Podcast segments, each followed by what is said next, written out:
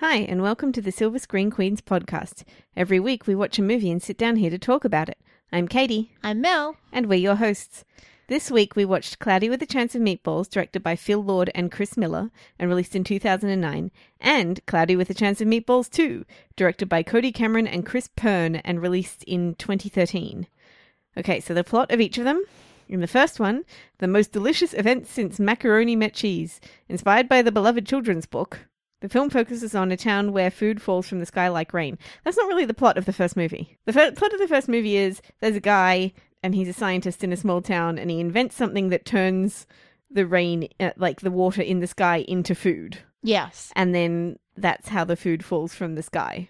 What, do I know? I just copy pasted it from I know. IMDb. I didn't mean it. No, yeah. like that. I just I looked through it and I'm like, that's that doesn't even tell you the plot of the movie at all. Okay, Mhm. sorry. Yeah, I'm to- was totally professional there. Okay, and the second one, Flint Lockwood, now his name is Flint Lockwood. It's just I never said it out loud before. It's funny. Um, now working for Live Corp, has to go back to the island where his machine that once turned weather into food has started creating menacing foodimals that could threaten life as he knows it. Is that the one I wrote? Yes. Oh, Where like, possible, that I like to seems steal them off you. I see. But Okay. it isn't that different from the one that was on IMDb. Yeah, no, I, I usually read the ones that are on IMDb and then I'm like, I reword them or I put things in that I think are important. Mhm.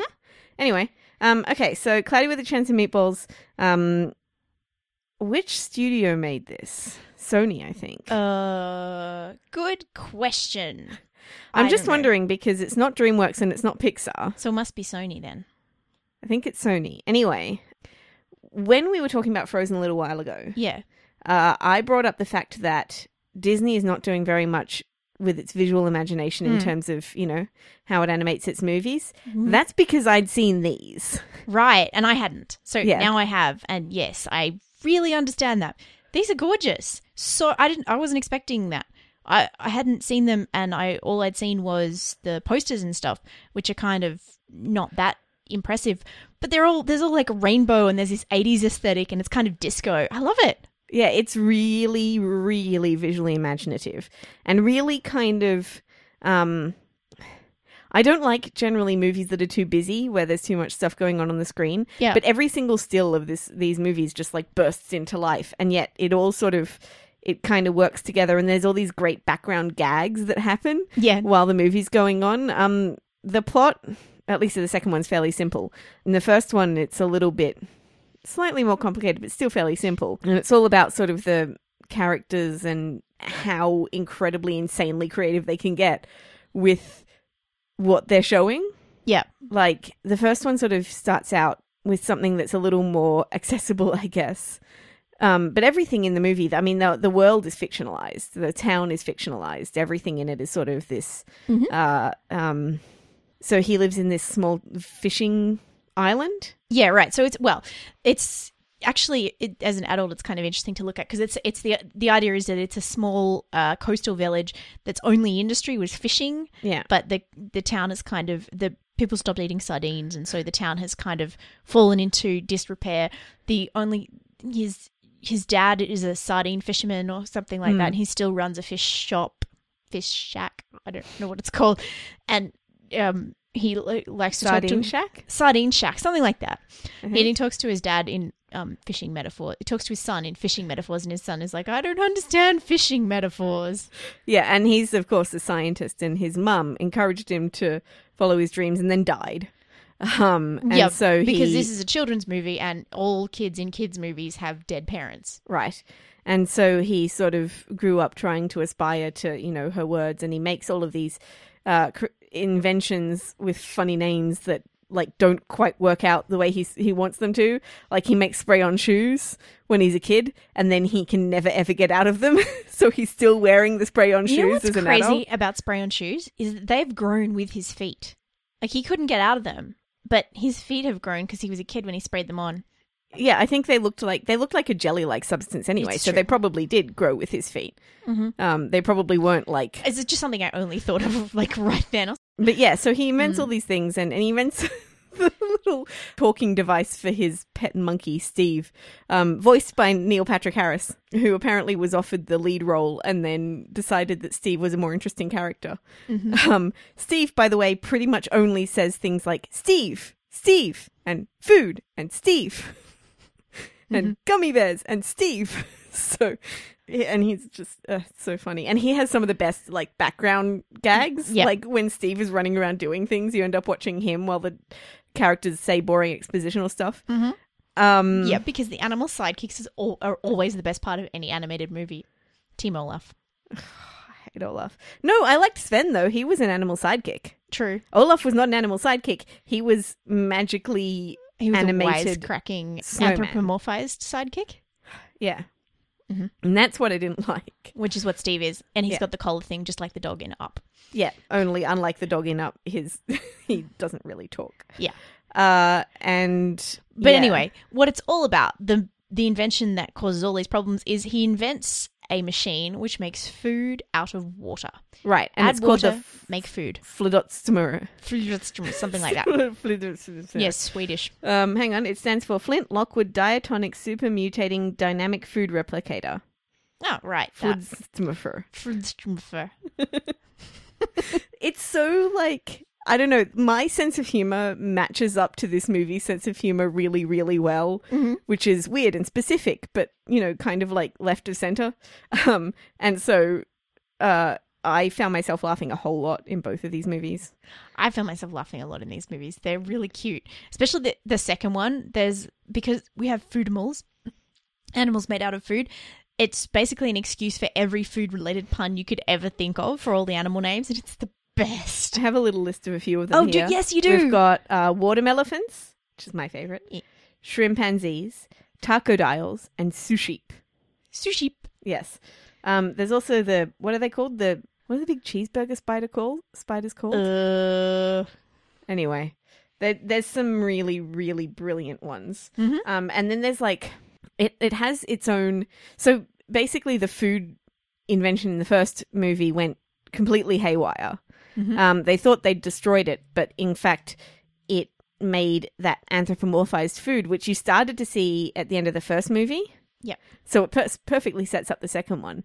And then they, the island, everybody, all the people who lived on the island get kicked off it.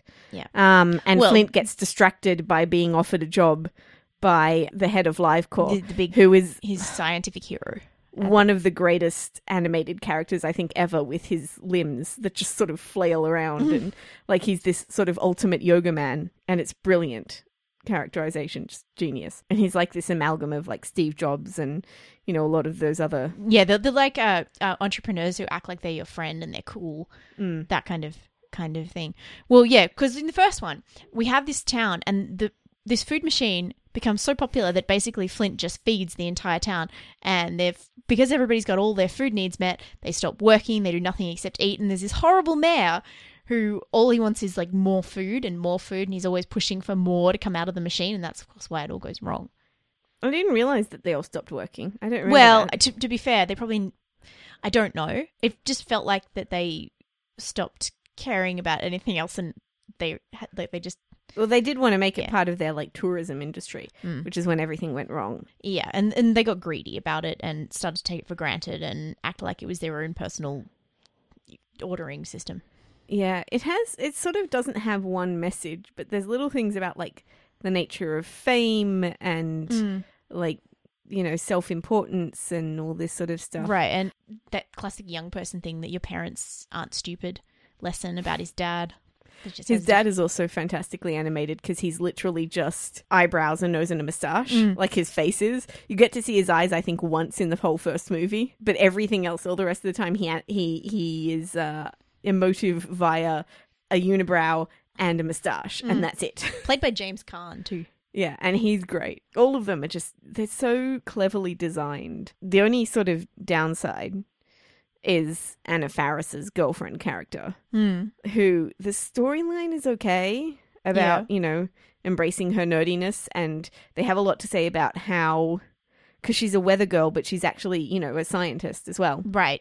and she's so disrespected and then they even dis- disrespect her more when she's not pretty anymore. And, and the guy at the news station is focusing on the fact that she's wearing glasses and keeps calling her a nerd when there's this major catastrophe going on behind her. And she's the only person who's covering it and the only person who's qualified to cover it. yeah. Yeah. and and they don't. Yeah. that was a cute little bit of satire. It was, but firstly, she's voiced by by Anna Faris, Mm-hmm. and it just grates Okay. a lot of the time for me. I don't find her funny. Uh, I'm not really bothered by the voice performance. I kind of was like, meh. she doesn't. Ha- to me, she just doesn't have particularly good comedic timing. Okay. I don't know. I just. Well, I didn't think she's the straight man. Like, I didn't She think is she was a meant to be bit. funny. but then she's also, and the other problem is that she's the only girl. Oh, yeah. Well, and the mum gets fridged early on. Yeah, the mum gets fridged. Anna Faris is literally the only girl in this. In the first movie, you get to see a little bit of the Mr. T character's wife, and the Mr. T character, who is voiced by Terry Crews, our favorite in the second one, is this policeman with these tiny shorts and these giant muscles, who is really, really invested in protecting the town and in protecting his son.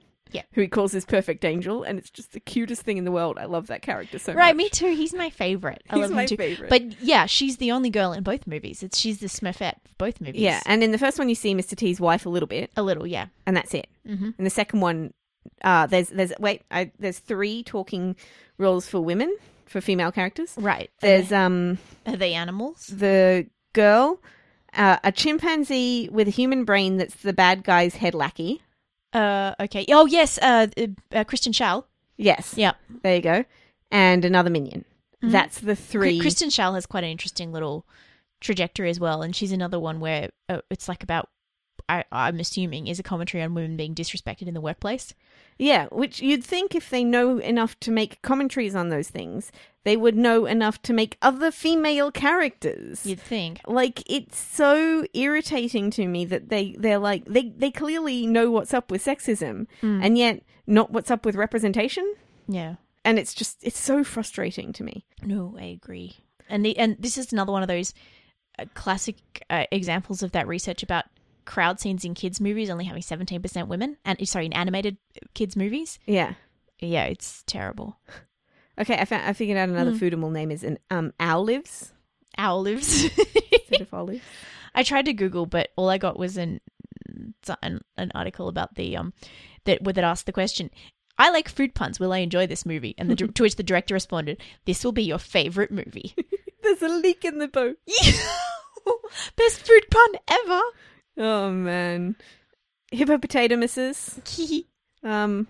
Anyway, yeah. The it's it's it is really sad to me that a movie that is so imaginative and so creative can't imagine more women. Mm. You know, it's just sad. Like, why couldn't the bad guy in the second one have been a female character, Mm. or why couldn't he have had a, another female friend? Because he has this whole little group of friends that come with him on the trip, Yep. and there's no women in there apart from his girlfriend Yeah. there's no other and she's the only sensible one but still um Mm. the second one also has a gag so the foodimals are like ranked or like there's different levels of intelligence Right. you've got like animals Mm. basically, which are like the water elephants and all those guys. Mm. And then you have intelligent food, like the strawberry. like the strawberries, which are just anthropomorphized food. Like they're not animals, they're just the food, yep. but with human intelligence. Mm. And um, there's a bit at the end of the movie where the strawberry is interpreting what one of the humans is saying into strawberry language. And I laughed so hard, I cried. I was laughing so hard the whole time because it's basically just sort of like chibified English. so funny. Yeah. And like when there's some word, I can't remember what it is. Um, what is the word that they say where that's like a mashed up version of his name and they didn't realize that it was his name the whole time? I I don't remember. That's in the second one. Right. Um, It, yeah. And they were all like, "Oh my god, fear the foodimals," because the you know Mm. lead bad guy has told them to, Mhm. um, and told them that if they don't, the the foodimals will take over the world. But really, it's just about understanding them and stuff. Mhm. Although, Yeah. Based on the movie and how quickly the island expanded, theoretically, the foodimals would actually take over the world. probably yes. If, there's probably there's room for a threequel. Yeah, Although the the second one ties up quite nicely with Flint learning how to fish, Yes. which is really cute. Nice little tie-in to the whole I don't understand fish- fishing metaphors. and the pickles fishing. Oh god, the pickles fishing. I just cracked up at that. I couldn't stop laughing. That was so funny. the pickles are also the kind of anthropomorphized intelligent food. Yes. They're kind of like they're like the penguins in Madagascar. not really because the penguins I think were more human. These ki- these guys are more like early human, like you know. Oh, they can only grunt and stuff. They're like Neanderthal kind of. Yeah, human. well, I mean the strawberries have a, have language, but they're more like kind of yeah, they're more like kind of tribal sort of early civilization, which makes sense because it's an early civilization of foodimals. pickles. yeah. Um, Mhm. And so yeah, the pickles and the strawberries are like early sort of evolution. and then like but, people. uh, yeah, and then like when you get to the hamburger, that's a quite complex food because it's put, got to put together a whole bunch of foods, and then it becomes a hamburger spider, yes, which is called something I don't remember what. neither do I. That's annoying me. But But anyway, it's- and the legs are made out of chips. I'm sorry. It's just so Chester V. That's the guy. The name of the. Um. The Terry Crews slash Mr. T character. No, no, no. The bad guy. Oh right, yes, in the second one, played by Will Forte. It's interesting. The first one also has this uh, storyline with a character who was um baby something, baby Brent. Oh right, yes, he was famous as a baby. He was on the sardine tins. Yeah, Right. yeah. And famous in the small town. and so the adult who was you know photographed as baby brent is like their hero um, until flint invents this machine and he goes around in, in nappies all the time in diapers all the time and like it's such a weird he's such an odd character Oh, see that again. That was one of those like people who were a big name in the small small town kind of Yeah, thing. Like, fish. like, yeah, well, you know, you know, like the high the high school football hero who's like suddenly thirty years old and drinking beer on his porch and shouting at people. yes Yeah, that kind of idea. it's the i mean they actually make the big fish in the little pond joke i think plus there's that fantastic scene where the giant fish bowl and the little fish in it Mm, yeah. it's so funny and then the fish bowl ends up on top of flint it's great in the first movie um Yeah. But yeah he's such an odd and then he's back in the second one and Well, because he's a he, chicken but he's got a little character arc though, and he ends up going on the adventure with them, and he gets turned into a chicken, and then he, he doesn't get to. turned into it he is he's inside a chicken He's inside a chicken. strange. It's quite odd. Anyway, he's a chicken man, and he's happy to be a chicken man. I guess he's inside a cooked chicken too. yeah Very odd. well the yeah the but food he has his own little character arc, and he like he learns that you know being a big fish in a small pond is not great, and he should not be so you know it's he Yeah, he and learns not to Flint be a at bully. the same time both learn not to think so highly of themselves. And, yes um well that's what i was going to say is that their their stories kind of mirror each other yeah, but he's just so strange that like i cringed a lot of the time when he was on scene a bit awkward on screen. But yeah, it, no, it makes sense in the world of this um, Mm. universe that they're cooked chickens because there's actually no raw meat. Mhm. Uh, the the Flodismer Mm. makes food that you can eat. It Yeah. doesn't make. No, it doesn't make ingredients and like stuff. fruit and stuff. Well, it but does when make we get fruit to the island, they're all oh, It can always make fruit because we shrimp. can eat fr- Yeah, yeah, fruit. yeah. It always makes um, stuff Ah, that people in can. a edible form. yeah, So you're not going to get like a potato. yeah, You'll and that's why you get hamburgers, and that's yes. why you get cooked chickens, and Right. that's why you get tacodiles. You know, somebody at Sony probably spent like days making sure that world all lined up with everything.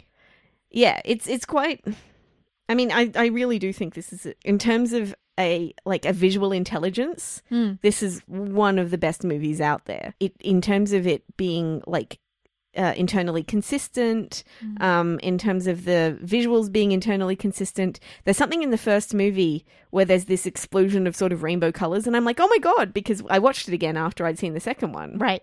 and the second one has a whole running gag about the party box, Hmm. party in a box. And when it opens, it explodes with just magical rainbow color that covers everything yeah, that was what I was so excited about when the credits started, and there's just rainbow everywhere. yeah. made me so happy. And so that's all very consistent within the world as well. Yeah. Yeah, the, the way it's colored. What I liked is that from the first movie to the second movie, we basically switched genres. Like they're entire it's such entirely different movies. The first movie is like a disaster movie, and the second movie is like a sci-fi. Yeah. I love it. I love that they're they're totally different. They're not. They didn't just make the same thing over and over again. I, I Mm. really enjoyed that they they put a lot of effort into that. Yeah, they did. And I mean, that. Some the characters are so sort of realized, I guess. Even the annoying ones that I don't like Yeah. as much are like realized characters where you know exactly what they're going to do and say because you kind of get them and get Mm. where they're coming from. But we're putting them in such a different set of situations that Yeah. there's a whole lot of new fun silliness for them to explore. I just Baby Brent is um played by Andy Samberg. uh, yeah.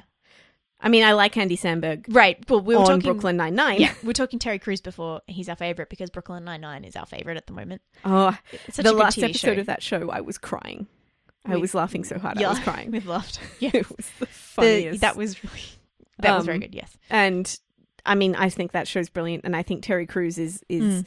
doing exactly what he should be doing, Yeah. which is to be this amazing, hilarious supporting character, and he has such a great persona Mm. that he's got going on, where he's like the great big tough guy who's actually a big softy, which is sort of what he plays in both Yeah. this and Brooklyn Nine Nine. Brooklyn Nine Nine, I think, to a greater extent, Mm. but it's basically the same character. Yeah, it's, it's almost that's why when you, when we watched the first one again, you were like, "Oh, it's Terry Crews," but it was actually Mr. T. We'd just forgotten because it's such a Terry Crews like character. This and the second one, he's voiced by Terry Crews. Right, of course. That's why, because I'd forgotten in the first one But that it was yeah, somebody else. more suited. Um, and Mhm. Ice T, I mean, like he does a good job in the first one. Mr. I actually, Mr. T, sorry, Mr. T does a good job in the first one, but I actually like Terry Right. Crews' version better. Oh, he yeah, he does a fine job. He just I, Terry Crews is, knows that character and knows what he's got to do. yeah, The the voices are all um that kind of uh they're they're kind I think they're all SNL that kind that kind of Yeah. gang like Bill Hader and Will Forte and Anna Faris like they're all kind of Kristen Schaal she's I think she's Saturday Night Live that sort of that crowd Mm, mm, they're they're all Um, that, those that lot yeah, and it kind of shows because they all play off each other and stuff. Mhm. although I mean I guess doing voices they might they might not have had that you do voices in like they do them one by one you don't That's true. It does seem like necessarily they play off one another seems a lot in this movie like they do, which might just be good filmmaking. Right, which is fabulous voice acting because if you if you do that, but I'm pretty sure they just make it. Um, maybe if it's there, there's a lot of characters have a lot of scenes together, they might you know just two characters or something. But I don't know. I, I always Um, thought it was one at a time. I think they do read. Sometimes they do a table through, read. a yeah, table they read, do so- that stuff. Also, the first movie has, I think, one of the best like romantic comedy scenes in any movie ever, Right. which is the Jelly Castle, where Flint creates because um they both love Jello. He and and uh Anna Faris's character. Sam Sparks.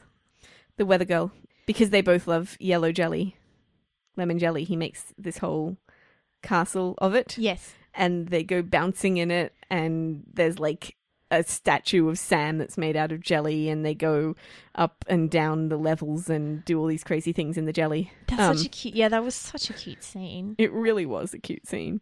And it, yeah, it just it it's shot so well. You know, like it looks so Mm. great.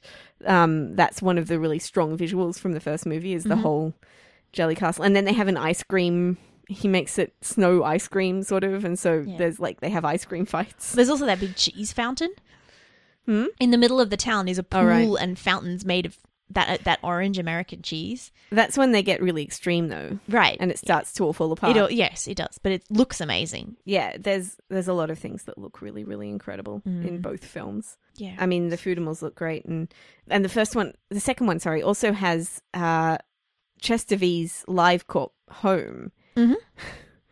Um, I just remembered the gag about what the name of Live Corp. Anyway, I don't want to. I suppose we can spoil people, right? I think so. In the the whole gag about it is that it's evil spelt backwards. Yes. Oh, live. Oh, right. Oh my god, I can't believe I didn't even. Yeah, of course. Um, they do it at one point because they flip Oh. it and they're like, "Oh my god, it's evil!" I, I love that it's all the humor is designed to appeal to kids, but as an adult, it's still super hilarious. yeah, I like that too. That it doesn't have like I don't particularly like the DreamWorks way of doing movies that adults can enjoy as well by making jokes for adults and making jokes for kids. Right, this is pitched to kids. yeah, Yeah, which I really like that as well. Um, Because because because when they do the whole adult jokes that go over your head thing, you feel like they're talking down to the kids. yes, exactly. Yeah, but anyway, Live Corp is like a light bulb. The Mm. whole building is designed like a light bulb, so that design is really really interesting too. And then. They have um, Flint's bedroom, which is like a cupboard basically, but it Mm. doesn't look like a cupboard because he's put all of these um, like sciencey looking things. So when you first see him in it, you think he's in this really really elaborate lab. Mm. And then his dad opens the door, and the door like slides open, and it's part of the wallpaper that makes it look like this lab, and it's actually this tiny, tiny room. Mm-hmm. I love that too. No, I I love that too. The whole the whole setup with Flint and his little lab that you have to get through. Uh, you have to go through a portaloo to get into it. that was Yeah, that's his lab on the in the first one. Yeah, on his in his home. yeah, at, at home. Yeah which is also great. His lab is terrific. And then the first one also has the gag about his dad trying to send an email. oh my god, that's great. like they're in the absolute sort of last moment to save the world type thing. Mm-hmm. Uh, which is when the first chickens come in, I think, Yeah. actually. They start attacking. And That- and yes, and and um, baby Brent is trying to hold them off, and that's Yeah. how he becomes a chicken. that's right. And, and he's, trying to, the whole time, he's trying to get his dad to send this incredibly important email to him. And he can't figure out how. It- yeah, it's the living embodiment of every time you've ever had to do um, tech support for your parents. Mm, It's, so, good. It's so relatable, that joke. Right. So yeah, very much. Although the the whole thing being reliant on a thumb drive, you're like you couldn't find a more reliable way of storing things. Mm, Anyway. Well, he has to get it to the yeah, and they, and it, it's a good way of and there's a escalating the USB port on the phlebotometer. yes. So, There's important feature built in. and and the but the whole point as well is Yeah. like he's like, oh, good, it's a good thing we didn't lose this, and he holds up the And it USB and it blows out of his hands. like that's why it's so funny. yeah. Um, is because it it literally is set up so, and it's such a like tongue in cheek sort of way Mm. of doing it. because it's all classic. It's really classic storytelling. That kind of oh, you keeping on piling on the obstacles, and so Yeah. it's yeah, it's really well done. Like gravity. Yes. um, Yeah. yeah, and it, but they do it in such a sort of tongue in cheek kind of funny, and it's so funny and so, and it feels like I think one of the things I love so much so much about them Hmm. is that they feel like the people who made them are really, really invested in the story. Like it feels like everybody cares, Yeah. which is, I think, what frustrates me a little bit about the Disney ones. Mhm. Is that it doesn't feel like everybody cares as much, whereas in these ones it feels like everybody's really putting in hundred percent. Well, yeah, it's the difference actually between people like Pixar and this is and this is Sony Animation, so their their particular division.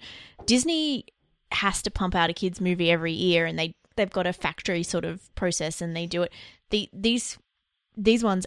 It's it's more like a Pixar movie in that it feels like everyone's been working towards this for four years or however long it was between films, and that everybody and and that like like we said before, somebody has sat down and worked out the different the different evolution of food and what foods at what level and what what gets made here and how that you can only make properly fully cooked food. And there's all this world building stuff that you know they've spent years on because it's all there in the background. And there's there's stuff that happens. It's like one or two frames in the background and they've Mm. spent all this time They do. They're really lovingly made and put together Yeah, and I think you can feel that when you're watching Yeah. them. Even though I, th- I do think the second one is a bit too simple, like in terms of its story and theme and stuff. I feel like they didn't really try as hard with that as the first one because Yep. the first one has a lot of clever ideas, and the second, like in terms of its actual storytelling, and the second one, even though it's a different genre and stuff, mm. it really is a very sort of a, a story we've seen before in a lot of ways. Mm. Um, it's Yeah. just a, like a journey film. Mhm. Uh, and in that sense, I, I came out of it a bit more disappointed because when they have that much imagination in terms of how it looks and how everything works and stuff, Mm. it's a little bit disappointing to see it just work in a kind of a 20,000 Leagues Under the Sea. Oh my god, another weird thing to that we have to deal with Hmm. sense. I actually, if anything, I probably enjoyed the second one slightly more. I, yeah, I don't know. Maybe I was used to the idea by then, but I, I I'm pro- I'll probably give them the same mark because I liked them both a lot. But I, yeah, Mine is different by half a point. yeah, because of that. I think just because Mhm. like it felt like it felt a little bit lazy to me mm. that they have so many Mm. cool ideas, and it also feels frustrating that you know they clearly they, this is the, the both films have a feminist message Mm. without having female characters is like ugh. yeah, it's that. Um, Um, yes, it's it. There's such Hollywood progressive stuff, isn't it? Like Yes. it's still, it's like we what they say is that they they say all this stuff that's progressive, but then what they show is inherently very conservative. yeah, Mm. and it's so like they clearly know you know they they're saying uh, they're projecting messages that you don't actually often see in movies. Mhm. With Sam doing the reverse makeover, Mhm. and with the chimpanzee character in the second one being so, so like not what you would expect a female character in a movie to look like. Mhm. And she's all about finding her own self respect and, Mhm. um, you know, all that sort of thing. And And so, and that is something that you see, but not Yeah. from that kind of character No. Because she's literally a chimpanzee. Yeah, she was With a human I, brain. I really liked her actually. That Me was, too. I really liked that whole Christian Charles character storyline about she's a he keeps getting her species wrong. He keeps calling her a monkey when she's a chimpanzee, and Yeah. he's horrible to her. And she finally breaks free of it, which is really cute and nice and good storyline. Yeah, exactly. Mm. And you would think if they know that, and if they really understand that, like it seems like they do, then how can you just go, we'll kill off the mother and then everybody will be male and that's normal in the world, right? That's how many, Mm. that's, that's the right representation. Mm. That's equal. yeah, Yeah. that's right. So that I think was a little bit frustrating for me. And also, I just think it wasn't quite as creative in the storytelling. Yep, fair enough. It was Um, more classical. Yeah. It I think maybe they tried too hard to reference other things. Mm-hmm. And in doing that they forgot to do their create their own story because Yeah. the first one was so much I'm such a sucker for a reference. Also the first one was based on a book I suppose and the second one wasn't. Yeah, I saw the t- when you read out the thing. It was like the beloved children's book that I've never heard of. So the first one was probably Mhm. because the first one was based on a book it probably uh that that work was done for them. Uh, And yeah, the second one they story. did, they had to create it themselves. I guess, and it became obvious i guess i mean i don't know if there is a second book maybe there is but it don't know. seemed to me that the second one didn't have that hmm the same amount of imagination that went into the visual storytelling and the characters didn't go into the Mm. like actual plot. Yeah, Yeah, a completely different team working on the second one too. I just noticed the second one. Um, John Francis Daly is part is the um one of the screenwriters. From bones right? From the- Bones and um the one who the looks really really young? Yeah, but he was that that uh what was he on? That my it's not my so called life it's the other one. Yeah. The one with Jason Uh, Segel and Freaks, Freaks and Geeks. Yeah he was on that. And he also wrote Horrible Bosses so Mm, yeah. We haven't seen that to be fair. No we haven't seen i just don't want to ever. Yes. Um, Whereas the first one was written and directed by the the people who wrote it. Uh, sorry, people who adapted the book directed it.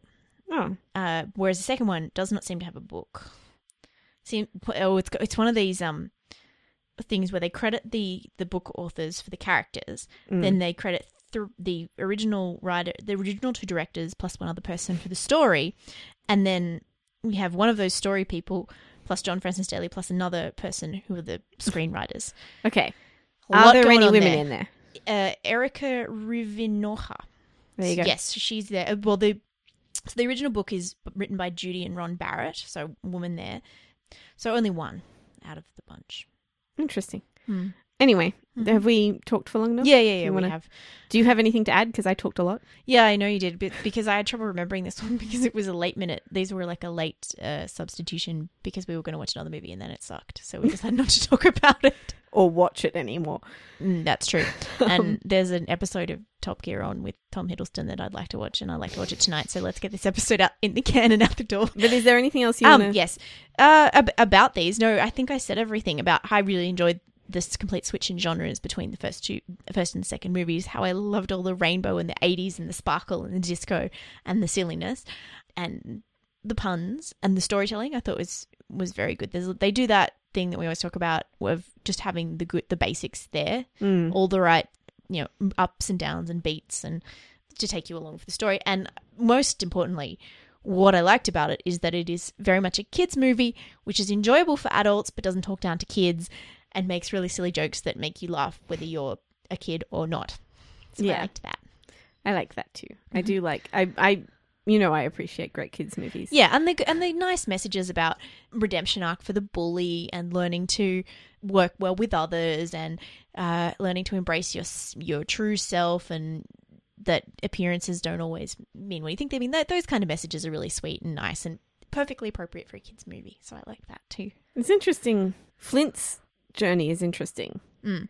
because a lot of his journey is about cleaning up his own messes. Yeah, Like that happens in both movies, really. Mhm. is all about him cleaning up his own messes. Right, because he's because what he's got to learn is that is about actually playing with others, because the his whole character is his whole self conception is based around being the mad scientist guy working alone in his lab, like he's in his big ivory tower. That's why he's such a fan of this guy at Live Corp because he's you know what this one guy who's running this whole operation and he sees himself as being the lone wolf and that's really important his whole journey is about learning to understand his dad to work with um, other people to learn you know learn not to uh, be so full of himself and to have that uh, learning to work with his someone who was a bully to him I yeah I like that about him Yeah.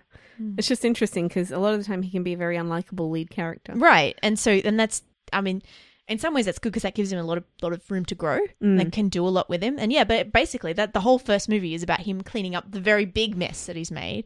And the Yeah. second one is uh, lots of little messes that he's made. Yeah. Hmm. Okay. Um, yeah, yeah. Your scores for these two. Okay, so I gave the first Cloudy with a Chance of Meatballs four stars and the second one three and a half stars. I give them both three and a half. Okay. Hmm.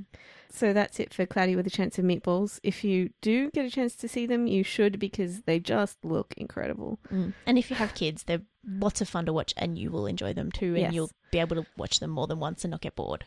Exactly. And they look incredible. Yes. Yeah. Um, yeah, if you want to know anything more about us, you can, or read the show notes for this episode, you can do that on our website. Sorry. It's all right. I got bitten by something on my arm. Uh huh. Just like now because it's just come All up all red. So sorry about that. No, that's okay. she just bumped the microphone in case you heard that. I don't know if anybody would have heard it. Anyway, um, yeah, so uh, show notes on our website, silverscreenqueens.com. Katie's blog is silverscreenqueen.wordpress.com, where she reviews the second one, but the first one was a while ago now, so she doesn't have that one up. Yep. Uh, you can follow us on Twitter at screen underscore queens. You can like our Facebook page. You can come and hang out with us on Tumblr, which is tumblr.silverscreenqueens.com. Thank you very much for listening. Bye. I've forgotten my Twitter login. I've changed browsers and now I can't log in anymore because I don't remember my password. Anyway, uh, see you next time. Bye.